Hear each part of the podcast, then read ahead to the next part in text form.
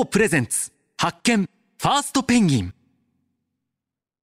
こんばんは。FM93 AM1242 東京有楽町の日本放送からお送りしていきます。GO プレゼンツ発見。ファーストペンギン。フリーアナウンサーの青木源太です。あの以前飛行機のお話をさせていただきました。僕は窓側のね席が好きで15時から18時羽田空港に着陸する飛行機は都心上空を飛ぶことがあるからだいたい左側の座席窓側取ってますよなんていう話をしましたけれども。私あの高層ビルが大好きなんですよね。ですので建築中の高層ビルとかをね見るとワクワクしますし新しい高層ビルが建つなんていうニュースを見てもワクワクします。そんな私が今チェックしている2つの高層ビルご紹介したいなというふうに思います。1つ目麻布台ヒルズでございます。神谷町とか六本木とか赤羽橋とかから見ると今開発中のタワーが見えると思います。あそこは森ビルが開発していまして約8.1ヘクタールの広大な計画区域があります。だから単にこうビルを建ててるというよりは街自体をこう再開発するというね。あの同じ森ビルで言いますと六本木ヒルズみたいな感じですよ。あの六本木ヒルズもあの一番高いビルをあれが六本木ヒルズだってみんな言いますけどあれは六本木ヒルズの中の森タワーなんですよね。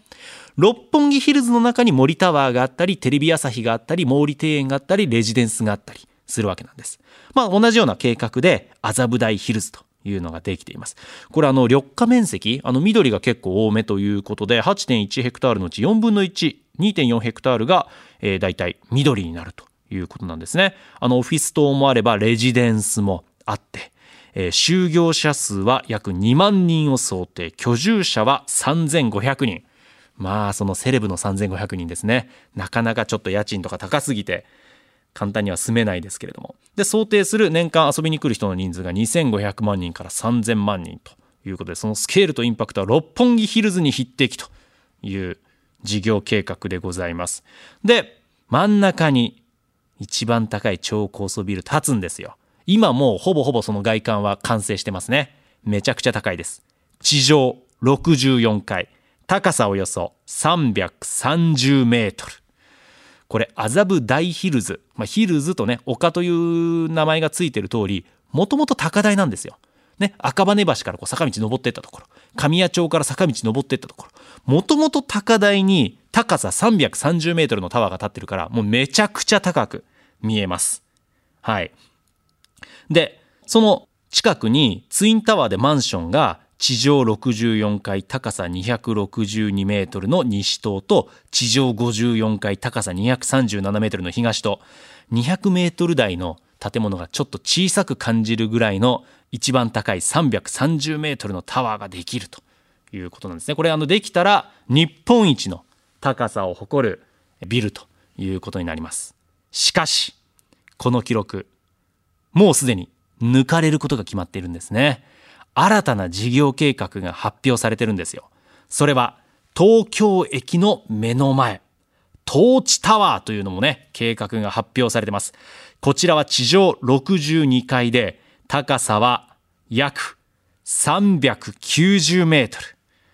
いや、すごくないですか？もうほぼ400メートルですよ。すごいですよね。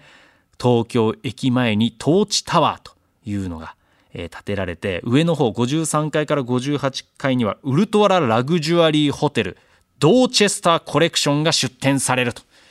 ウルトララグジュアリーホテルですよ。ラグジュアリーホテルとはよく聞きますけれどもウルトララグジュアリーホテルって私なかなか聞いたことありません。ね、これが、えー、2023年10月に着工してだから今年の10月かに着工して2027年度竣工予定で工事が進められると。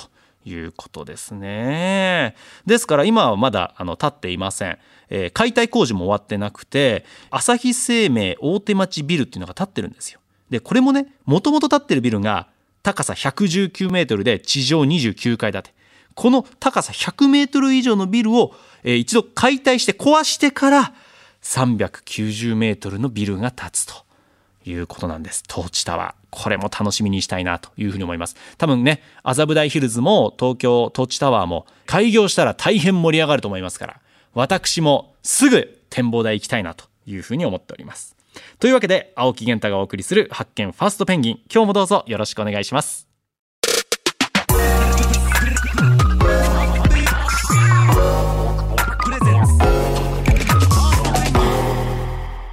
GO プレゼンツ発見。ファーストペンギン。FM93 AM1242 東京有楽町の日本放送からお送りしています。GO プレゼンツ発見。ファーストペンギン。リスクを恐れず真っ先に新たなビジネスや未知のジャンルに飛び込む。ファーストペンギン。そんな勇気とチャレンジ精神を持っている方をゲストに迎えてその世界になぜ飛び込んだのか。その先にどんな未来を見据えているのかなどさまざまなビジョンを伺ってリスナーのあなたと新しい発見を探していく番組です。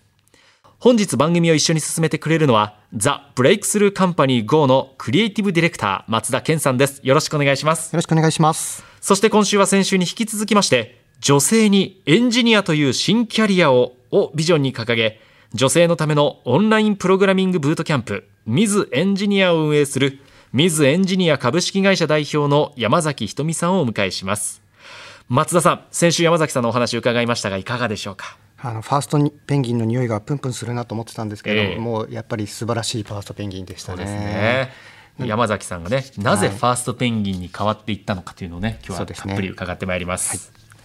というわけでお知らせを挟んでから水エンジニア株式会社の山崎ひとみさんにたっぷりとお話を伺います。お楽しみにフリーアナウンサーの青木源太が東京有楽町の日本放送からお送りしています。GO プレゼンツ発見ファーストペンギン。先週に引き続きお迎えしたのは水エンジニア株式会社の山崎ひとみさんです。山崎さん今週もよろしくお願いします。ファーストペンギン。改めて山崎さんのご紹介させていただきます。1984年東京生まれ。2007年にサイバーエージェントに入社されアメーバピグの立ち上げプロデューサーを務められますその後大人女性向けキュレーションメディアバイエス編集長などを担当し2015年に独立。2016年にヒントインク現在の株式会社新しい日を設立し代表取締役に就任されます。さらに女性向けメディア C チャンネル編集長などを経て2021年4月ミズエンジニアを創設されました。もともとねサイバーエージェントにいらっしゃったということでさまざまなプロジェクトに関わってますね。ありがとうございます。そうですね。サイバーエージェントには2007年に入社したんですけれども、えー当時の中で一番大きな仕事でいうとあのアメーバーピグという、まあ、今はもうなくなってしまったんですけれども、あのまあメタバースの先駆けみたいな、あのまあ小さいキャラクターを仮想空間の中で動かすコミュニケーションサービスみたいなものを、えー、とプロデューサーとして立ち上げたっていうのが一番大きな仕事でした。うんねサイバーエージェント2007年から入社されて何年いたんですか？えー、とそうですね。7年8年ぐらいいましたね。はい、うん。でサイバーねアベマとかサイゲームスでも今も大変話題ですけれども中から見た当時のサイバーエージェントっていうのはどういう雰囲気でしたか？そうですね。あのまあ本当に最初にサイバーエージェントに入れてよかったなと思っていて、ええ。まあ、今も本当にサイバーエージェント大好きなんですけども、まあ、当時はあの私はメディア事業にいたんですが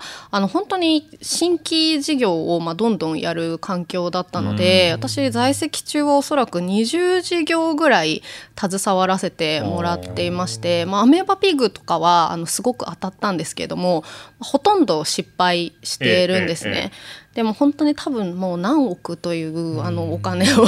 あの使わせていただいたというか挑戦させていただいて、まあ、その中で本当に学ぶことも多くて、まあ、思いっきり20代の時に働けたのであの非常にあの感謝していますし、まあ、当時その開発を、まあ、メディア事業にいたのであの、まあ、仕切るというか、はい。あの仕事の方にいてエンジニアと関わることがすごく多くてですね、まあ、その時に結構エンジニアっていう仕事へのリスペクトも生まれたっていうことで、まあ、サイバーエージェント本当に全ての原体験になってるなと思ってます。う。ん。今の水エンジニアの事業の一つのきっかけにもなってますもんね。あそうですね、はい。うん。松田さんこのあたり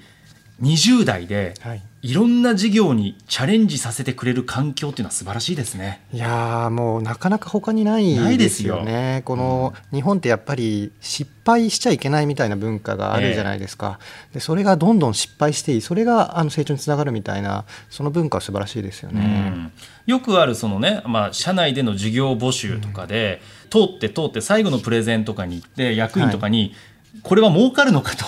言われて、結局こう採算立たずこう消えるっていうのがよく聞くんですけれども、はい。そんなもん分かんないですもんね。そうですよね。やっぱり失敗がある中で成功があると思うので、はい、僕も転職した同僚から最近ある大企業に転職したんですけども、ええ。あのその企業では成功率が80%だったらうん。挑戦しないと、うん、もう20%しか失敗しないんですけど挑戦しないと、まあ、そういう文化がありますよね。うんよくあのシリコンバレーでなぜああいうね有名な大きな企業が生まれるかと。よくあの分析を読んだことあるんですけど、でも結局あれも多産多死で、ね、あの目立ってるとこがすごく大きいように見えるけれどもいっぱいこう生まれていっぱいこうね、事業としては失敗してるっていうのがありますよね。そうですね。やっぱり打席にたくさん立たせてもらえたっていうのは本当にかけがえがない経験だったと思いますね。うん。はい。ご自身のキャリアとしてはその会社でずっとこう勤めるその会社の中でキャリアアップをしていくというよりこう事業をしたいと思ったのはいつ頃からなんですか？そうですね。あのもともと私は本当はサイバーエージェントが大好きであのもう勤め上げようと思っていたぐらいだったんですけれども、はあのまあちょっと個人的な経験としては20代の時に、まあ、ある意味ちょっと働きすぎたみたいなところがあって、まあ、30になった時ぐらいに、まあ、一旦体調を崩してしまって、ええ。まあ、そこで、まあ、そのままあの実はサイバーを辞めているっていう経緯がはい。あるんですけれども、まあ、結構なんかちょっと黒歴史的な感じなんですがあのサイバーでまあ体調を崩した後に、まあ、結構3ヶ月ぐらい家から出られなかったことがあって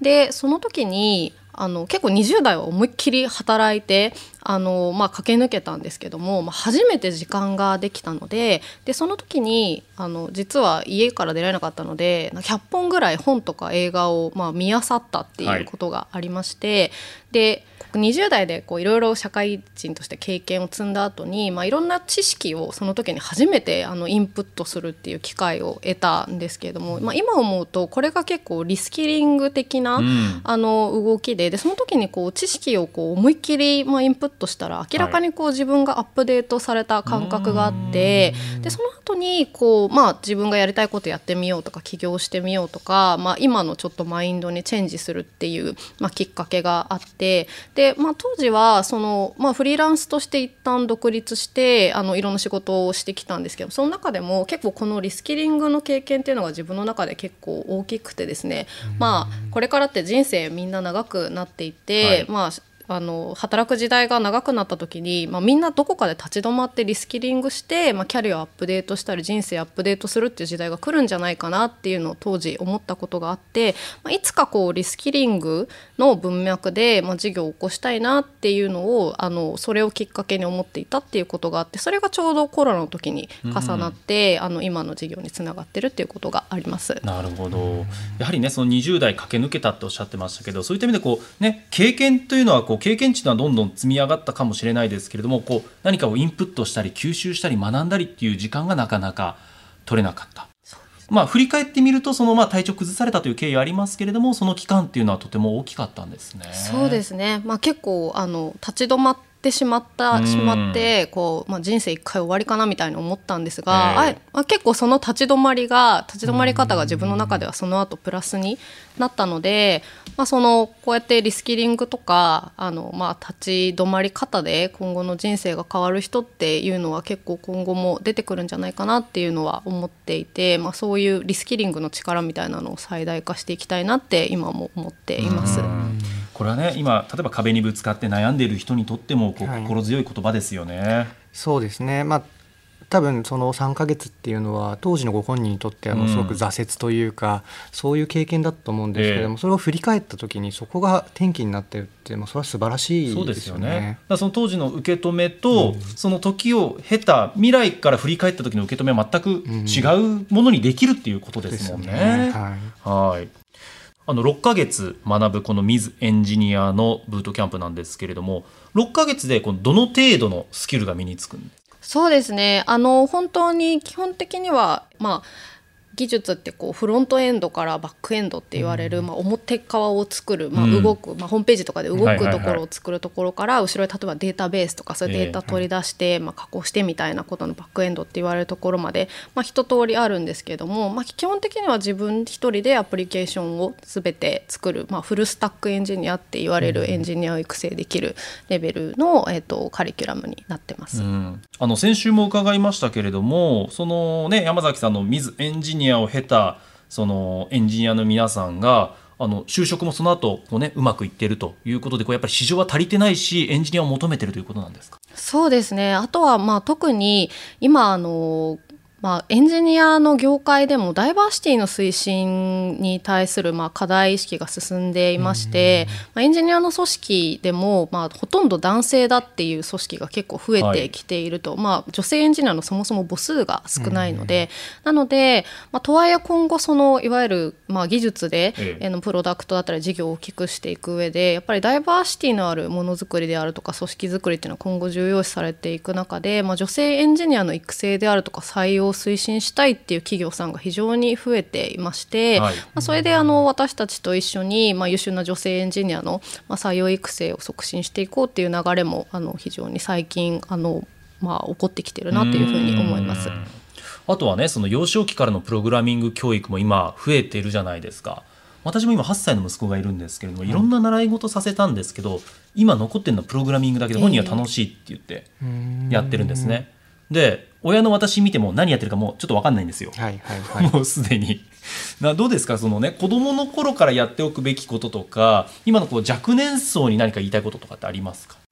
そうですね。あの、まあ、いわゆるプログラミング的思考を、まあ、身につけていかなきゃいけないっていうふうに言われている中で今あのそのお母さん層というかお子さんがいるあの方からやっぱりその子供と一緒にプログラミングのことを学びたいから、はい、あの私たちのところで勉強したいっていうふうにあの言っていただくことも非常に多いですね。でやっぱり、まあ、今は特に、まあ、今チャット GPT とかいわゆる AI の、まあ、中でも、まあ、AI をどういうふうに使うかととか、まあ、そういうまあ、使える方の人間になるっていうことも非常に重要でその中では、まあ、いわゆるプログラミング的思考とか論理的思考っていう、まあ、使える方の、まあ、知識をできるだけ早くに身につけていかないと、その技術に、まあ、使われる方になってしまうっていう。なのでできるだけ、まあ、若いうちにその新しい技術に触れたりとか、はい、まあ、プログラミング的思考を身につけていって、まあ、世の中の仕組みを知るっていうことが、はい、まあ、今後のまあキャリアであるか人生をすごく充実させるキーにはなると思います。ね、技術に使われるんじゃなくて使いこなす。はい。まあやっぱりそのどういう仕組みで動いているかとかっていう、こうそれを知っているかどうかっていうことは大事ですよね。そうですよね。こう事業として企業からこう軌道に乗るまでにこういった人材確保、資金調達などで苦労した点はありましたか？そうですね。あの実は多分思ったよりもあの、まあ、苦労してないって言ったら語弊があるんですけれども。いいんですよ。そういう授業もありますから。いやでも結構その本当に味方してくれる方が多くてこの授業、どちらかというとなんか私がやりたいって言ったからというよりは私は結構使命に突き動かされているみたいな、今すごく感覚が大きくてその女性エンジニア育成したいんですっていうふうに、まあ、私がアイデアをいろんな方にお話しした時に、まあ、特にあの今回は共同創業で、えーと、神谷優っていう、まあ、サイバーエージェントの女性エンジニアも共同創業で入ってくれて。エンジニアの方があそうですそうです、もう、はい、そのメンバーも私が結構尊敬する女性エンジニアでもう最初に相談した時にこんなんやりたいと思うんだけどって言ったらもうじゃあ一緒にやらせてくださいみたいな形で、うんはい、まあ、結構そういういわゆるなんて、まあ、セレンディピティじゃないですけどこう。うん。なんかこう偶然とか、うん、まあ、ご縁がつながってどんどん。大きくなってるみたいな感覚はありまして、あの本当にまあ私たちがやらなければいけないのはその、まあ、本当に優秀な女性エンジニアを日本に増やして、まあ、日本がそういう技術的にも強い国になるっていうことであったりとか、はい、あとはそのもう働いて活躍する女性を増やすっていうことであったりとかあの正直女性エンジニアが増えて日本にとって悪いこと一つもないと思ってやってるので、まあ、なんかそのための見方をたくさん増やして実現していくっていうことが私たちがやらなきゃいけないことなので、まあ、結構そのすごい苦労しているというよりは本当に見方がなんかこうどんどん増えていってるっていうような感覚はあります。そうですよね、まあ自宅で仕事もしやすいリモートワークにもかなり向いてるという点で言うとまあ結婚とか出産を考えた時にも女性キャリアにとってもエンジニアというのはとてもいいスキルですよね。そうですね。もう本当にあの、まあ、サステナブルなキャリアが築けるというかあの、まあ、相対的にもちろん給与水準も高いですし、はい。エンジニアって、まあ、あとはその転職のニーズもなくならないので、まあ、ずっとこう自分は仕事に困らないって思いながら働けるであるとか、まあ、あと時間と場所の自由もあるとかもう実は本当はその女性にこそ向いている仕事なんじゃないかなというふうに思っていて、まあ、エンジニアっていうキャリアが、まあ、女性にとってこれからスタンダードになってあの行くといいなっていうか、まあ、そういうふうにしていきたいなというふうに思ってます。だからこそブートキャンプの厳しいそうですね。プログラムにも耐えられる。そうです。もうまあ人生の中の本当に数ヶ月なので、ええまあ、そこだけ息止めてあの、まあ、一緒に頑張りましょうっていう形で、うん。はい乗りまあ、そこはちょっと本気でやらないとっていう形では、はい、お伝えしてますね。それでは最後に今後 Ms.Engineer がさらに挑戦していくサービスプロダクトプロジェクト教えてください。そうですねあの、まあ、今後は本当に年間数千名の、えー、と女性の優秀なエンジニアを日本に輩出していくっていうところに向けて、まあ、さらにカリキュラムの強化であったりとか、まあ、体制の強化も行っていきますし、はいあとはその本当に、まあ、IT 業界も含めて女性エンジニアの、まあ、採用と育成の促進ということをあの巻き込みながらあの大きい流れにしていきたいなというふうに思っています。ありがとうございますね。松田さん、今後もね、女性のエンジニア、どんどんね、山崎さんの元から増えるといいですよね。そうですね日本が今8対2なんですけど、ええ5対5に近づくようにすごく僕らも期待して見ていきたいですね。はい。山崎さん、2週にわたって様々なお話、どうもありがとうございました。ありがとうございます。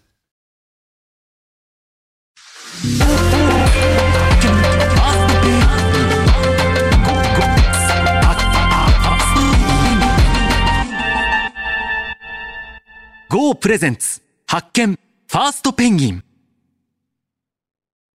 FM93、AM1242、東京有楽町のニッポン放送からお送りしてきました、Go Presents 発見ファーストペンギン。 Ms.Engineer株式会社の山崎ひとみさんを迎えてお話を伺いました。松田さんいかがでしたか？あのもともとのその創業のかけになったのが、はい。山崎さんが体調を崩されて、うん。そこが逆に学びの機会になったっていう、でしかもその山崎さんが休まれたのが3ヶ月で偶然の一致なんですけどブートキャンプも3ヶそう月でっていうそこがやっぱりこうご自分のそういう体験が元になっている、だからこそ信念に周りの人々がついてくるみたいなやっぱファーストペンギンに共通するところなんですけれども、うん。やっぱよくこう最近パーパスドリブンなんていう、はい。はいことが言われますけれどもやっぱそこがあるからこそ皆さんがこう仲間がどんどん募ってくるんだなっていうのは思いましたね。そうですね。番組ではあなたからの感想や質問、ビジネスに関する疑問、相談、こんな人をゲストに呼んでほしい、などなどたくさんのメールお待ちしています。メールアドレスは pg.1242.com です。番組ホームページのメールフォームからも送っていただけます。また番組ホームページでは過去の放送をポッドキャストで配信しています。こちらもぜひチェックしてみてください。そしてこの発見ファーストペンギンですが、来週で最終回となります。そこで来週は松田さん、小池さんのお二人にお越しいただきまして、全員集合バージョンでお送りします。ぜひお聞きください。というわけで、Go Presents 発見ファーストペンギン。お相手はフリーアナウンサーの青木源太と、ザ・ブレイクスルーカンパニー号の松田健でした。また来週お耳にかかります。